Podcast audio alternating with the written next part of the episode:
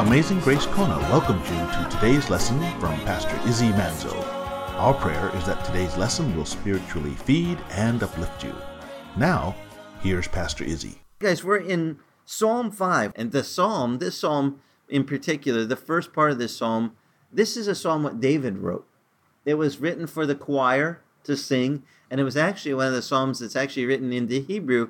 They put little notes above the psalm, um, directions to the choir director, and this one is actually to be accompanied with the flute. So this is a psalm that was sung with with flute accompaniment and and sung unto the Lord. And this psalm, you might know the first this first verse of this psalm gets quoted many times in Christian circles. It's it, let me read it to you. Psalm 5, verse 1 reads Give ear to my words, O Lord. Consider my meditations or my groanings. Hearken unto the sound of my cry, or my cry for help, my King and my God. For unto you do I pray. In the morning, O Lord, you will hear my voice. In the morning, I will order my prayer to you and will eagerly watch. Or the King James says, will eagerly look up. I'm, I'm waiting to see your answer. Now, this is a beautiful instruction, really.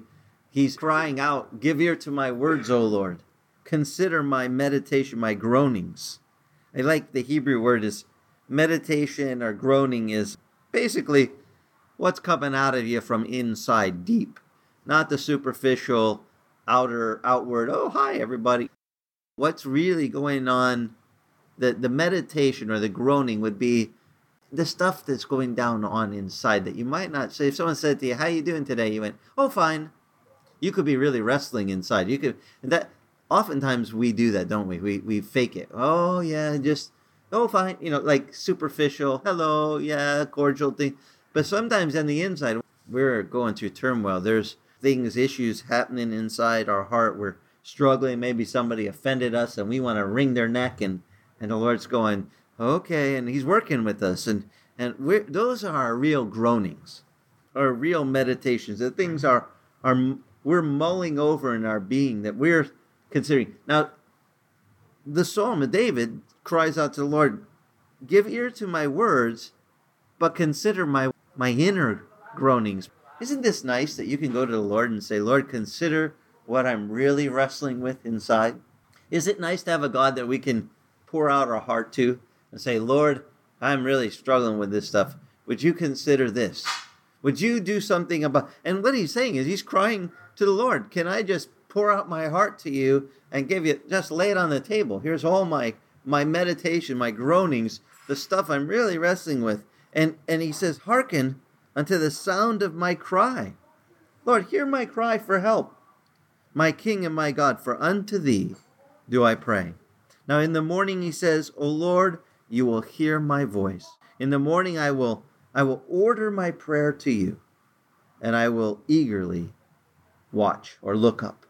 I'm gonna in the morning and this is a great thing. David, this is something I, I think is very important to teach the, the young Christians.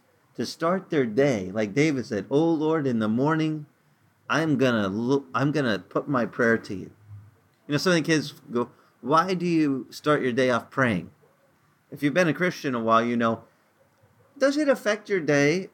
Um, on on the days when who just think think back like just over the course of a few years in your Christian experience. For those who've been in the Lord a while, how about the days when you forgot to start your day praying? And you notice any difference between the days when you when you ordered your prayers to the Lord first, and then the days when you forgot? And I can look back and think, boy, it's a lot better on the days I prayed first. The day goes so much better when I start off with prayer to the Lord. I just and and we can David's putting it in a great way. If you if you know the Hebrew here, this is wonderful. He's saying, I could pour out everything from the, my inner being, my groanings, my my meditations of my heart, the stuff I'm really mulling over. I say, Lord, here it is. I lay it before you and I cry out to you in the morning and I wait. Now that I've cried out to you, he says, and now I just eagerly wait for your answer because I know you answer. He knew that there's a there's this great thing that happens when we cry to the Lord. He didn't say, Yeah, I talked to God and, well, he never really talks back. Or once in a great while I might hear. No. He says, As soon as I pour out my groanings to the Lord, I just lay it before him and I cry out to him in the morning. Then I just look up and I wait eagerly. I eagerly watch for what what's your answer? Because when you cry out to the Lord, will he answer you? Yes. This is why David said, I, I'm going to cry out to the Lord every morning. And then I'm going to eagerly wait and watch for you to answer. Now, he goes on and he explains something that is really is good for is sobering for my spirit and helpful for because sometimes in this world while we're waiting for an answer we might look around at the wicked around us and think man they're getting away with everything. And their life is all pleasure and ease and no problem. And you know even the psalmist later well maybe i'll go to that later but he complained to the lord about this. Lord their their eyes bulge with fatness and they have it so easy. And and i'm just serving you and it's and my life isn't easy. I, he, he he's like this is terrible. And he says and it really troubled troubled him. He said until i went into the house of the lord and i consider what is their end? You know if they don't know the lord let them have a good life now because that's as close to heaven as they're ever going to get. See by the way for us christians this is as close to hell as you're ever going to get. This is your worst day down here. That's it man because after you leave we, we go to be with the lord. There won't be any more pain no more sorrow. So our worst day here that's our closest day to hell. The non-believers best day here is their closest day to heaven because when they leave here it's not going to be good for them. They don't come to know the lord. And david he must have been crying out to the lord and waiting for answers. And while he was waiting he looked around he saw the wicked what they were up to. And the lord gave him this to pass on in this psalm verse 4 he says for lord you are not a god who takes pleasure in wickedness. No evil dwells with you. He says the boastful shall shall not stand before your eyes you hate all who do iniquity you destroy those who speak falsehood the lord abhors the man of bloodshed and deceit but as for me by your abundant loving kindness I will enter your house, and at your holy temple I will bow in reverence for you. O Lord, lead me in your righteousness because of my foes. Make your way straight before me. There is nothing reliable in what they say. Their inward part is destruction itself. And it says in their, their throat, it's an open grave. They flatter with their tongue. Boy, David spots the, the wicked, what they're up to. In fact, flattery, that, that's one of the first things that he says, you know, to beware of flattery. When someone comes and flatters you, oh, you're so great. You're the greatest preacher I have ever heard. You know, when they start doing that, I'm like, what do they want? David said, these guys, they there's nothing reliable in what they say.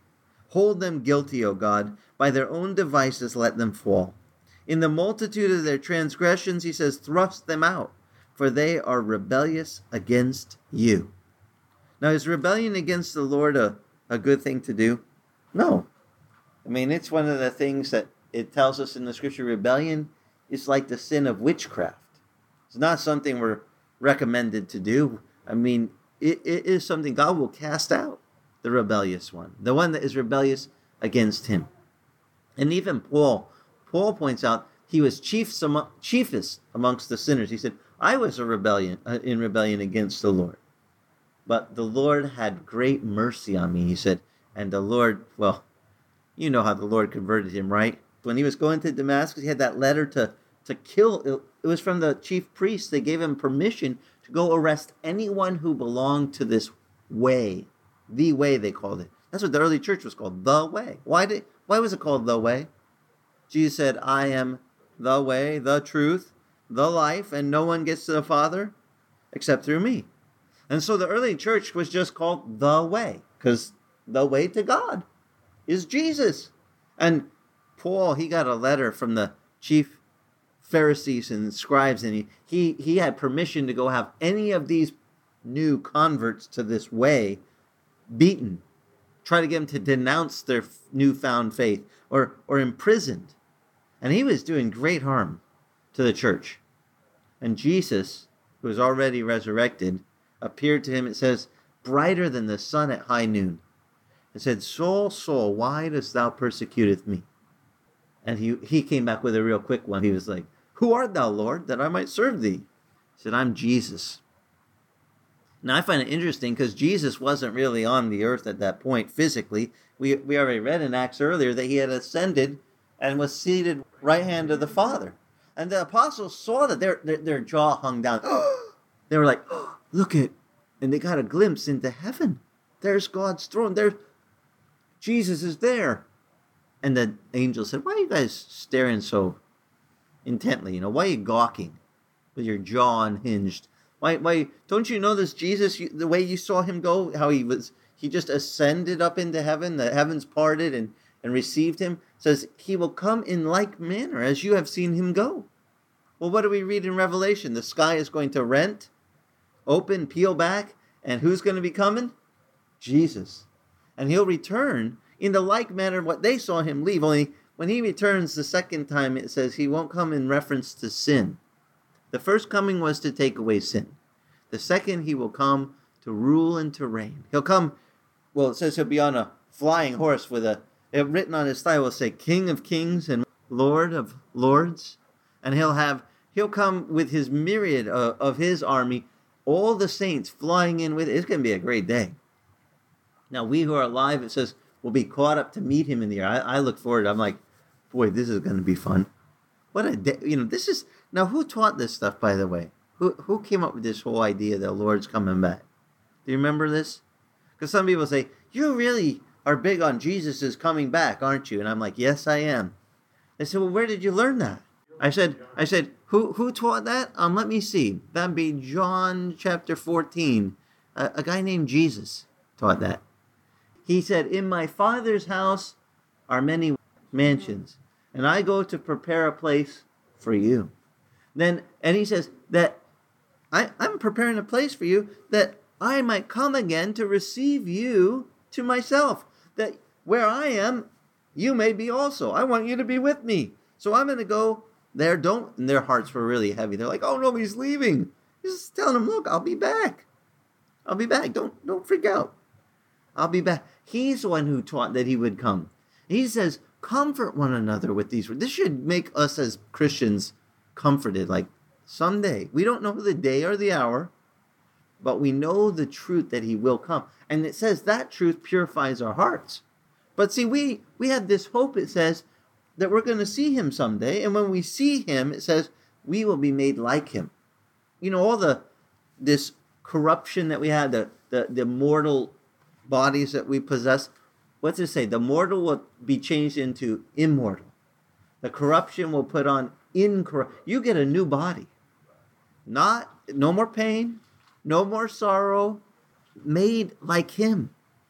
When we see him, that's what's going to happen in a moment. You know, some people, when they, Jesus said, watch out for fellows that say, oh, Jesus is back. He's over there in the wilderness. Go out there and see him. He said, don't even bother. That's a false Messiah. Because it says, the coming of the Son of Man will be faster than lightning flashes from the east to the west. He'll be back so quick, there's no way someone's going to outrun lightning to get to you to tell you that Jesus is back. Jesus will beat them. He'll be there already telling you, I'm here. That's why we need to be ready at all times because there's not there's not going to be that.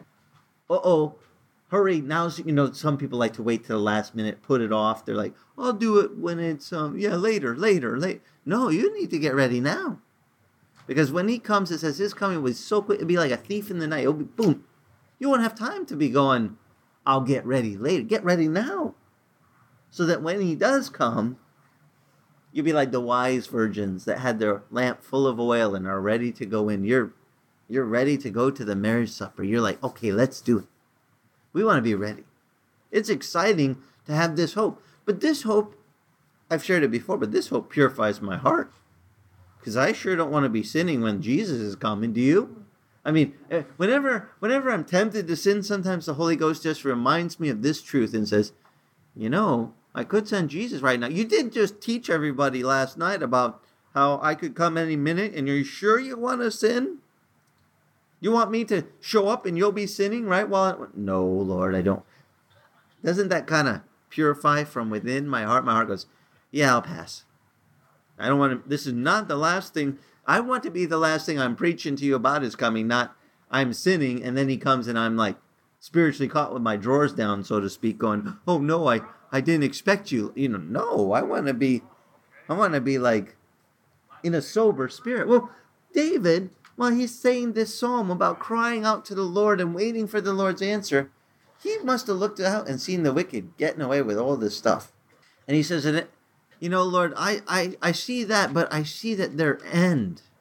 And by the way, this is a good thing. He recognizes that God, you are a, a, a God who takes no pleasure in wickedness, verse 4 said, and no evil dwells with you. So even though they're doing evil, he recognized, with you, Lord, there's no, you have no evil. No evil dwells with you. So they're not going to be dwelling with you. And and then he says, and I, I Lord, lead me as for me, verse 7, he says, By your abundant loving kindness, I will enter your house, and your holy temple I will bow in reverence for you. And, O Lord, lead me in your righteousness, verse 8 says, Because of my foes. Did David have enemies? Remember King David? He had a few few enemies, didn't he? He said, Lead me in your ways, Lord. Make make my way well, your way straight before me. Let me walk in that right path. And then he says, Lord, and take care of those bad guys. You hold them guilty, O God. You let their own devices m- make them fall. Let them get caught in the. You know, when the wicked started making traps against David, David just cried out to the Lord, let them get caught in their own trap. Lord, you know, they're, they're setting a trap for me. How about let their trap spring on them? Let it spring right on them. Get it, get them caught in their own trap. Let the, let them get what they, they're playing. Now, can God do that to the wicked when the wicked plan? Oh yeah, the wicked can make some bad plans to, to ruin you, and and some people get all worried about the wicked's plans, and I think don't. David knew what would God. His God was pretty big. His God could make their trap catch them. It's just you take care of it, Lord. And verse eleven, he says, "But let all who take refuge in you." That's everyone around the table. Every one of us that takes refuge in the Lord. He's our safe haven. He says, Let all of us be glad. Let them ever sing for joy, and may you shelter them, that those who love your name may exult. Exult is means to exceedingly leap for joy. Like jumping up and a yay, thank you, God. We you take care of us. We exult in you. For it is you who blesses the righteous man, O Lord. You surround him with favor as with a shield. Now, this is something that is really sweet. David recognized when you walk upright with the Lord, that the Lord has a blessing for you. He blesses the righteous man, and he surrounds him with favor from God. I don't know about you, but this is something to have God's favor. Is that a is that a good thing for us to have?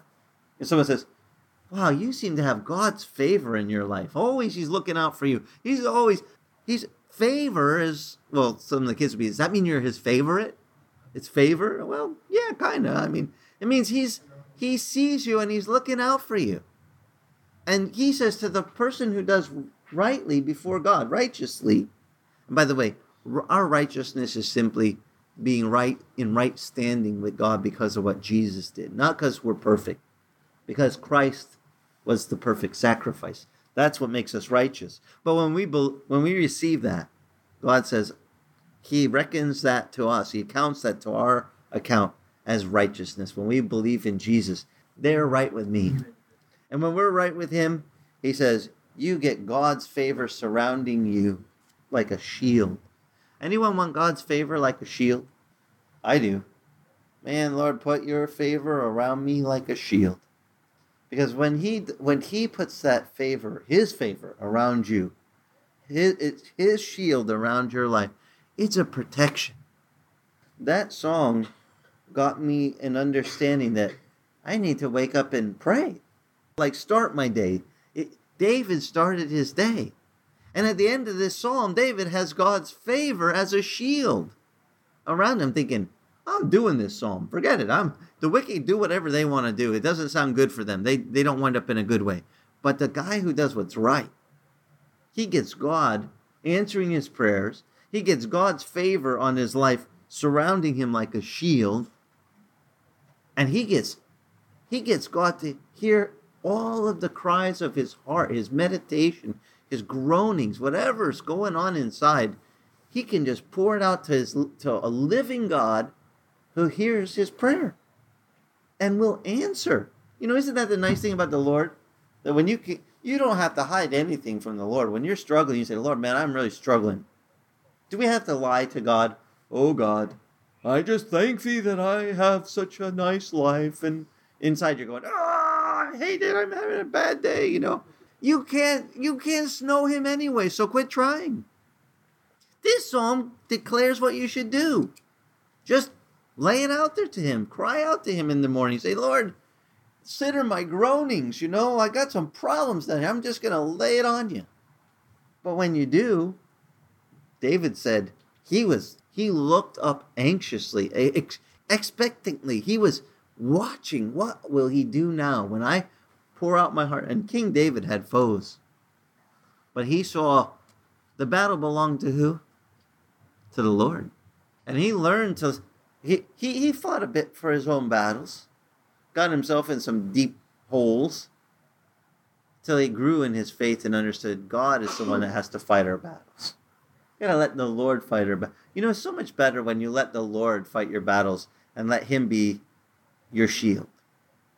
Because He has ways to take care of our foes better than we could ever do.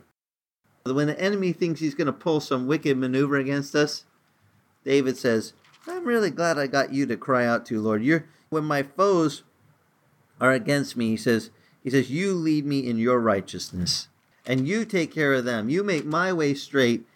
And as for them, Lord, you you know how to take care of them. Now that's something we learn as we grow.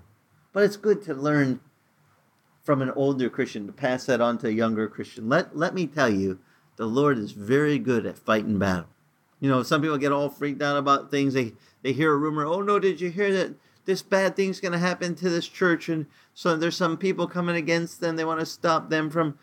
Uh, I remember when Bruce Campbell was um, trying to get a turn lane into Grace Community Church. Oh no, they can't do it. All these people have said no way on Palani Road to have a turn lane, and they're to have to move this power pole, and and it's a big it's big money to move the the main power pole on the thing, and I was thinking, is it hard for the Lord to move the power pole? Somebody crashed into the power pole. It went down. All the paperwork was in for moving. It just needed to be moved like 50 feet down the road. But because of where it was, they couldn't, you know, widen it enough to make that turn lane. And so the Lord just goes, no problem. I'll just have it fall down. You know, bam, someone took it out, took out the main power pole on Palani, dropped it, and they went, well, now that it's down, we have to pay to put it up anyway. And this church is willing to pay. Uh, they were going to ask if they would move it, but they wouldn't do it. They wouldn't move it. But now that it fell down, I guess we could just put up a new one over there, a better one, and let the church pay for it and let them have their turn. And I go, guys, there was people saying it's never to. There's such a so much lobbying against them getting it. Why should they get a turn? When God is for you, what's the Bible say? Who can be what, against you? You know, Tex at Solid Rock had things against him when he was trying to get out in the old industrial. I mean, I'm sorry, the new industrial, trying to get into the building out there. Yeah, you can't do that. This is industrial area. You can't have a church there. I remember all these things. We've had it for us against the beach. You know, you're on the beach. How do you get to be on the beach? Well, because we have a really big God. And the enemy comes with all sorts of plans that he likes to try to scare us with, but who is it fights our battle? It's the Lord. And we just need to be reminded. And we can remember, we can cry out all our groanings, all all of our medit all the stuff that's really going on inside. You don't have to hide that from God. You can't anyway. You might think you can. I'm not going to tell him I'm really struggling with this particular thing. I'll just, oh God, let me thank you for this day and please give me my daily bread and you know, and in, inwardly you're just dying over some issue. Just cry out and lay it on the table. Because he already knows anyway. He's God. He's a living God. And this psalm just reminds me how to get his favor like a shield.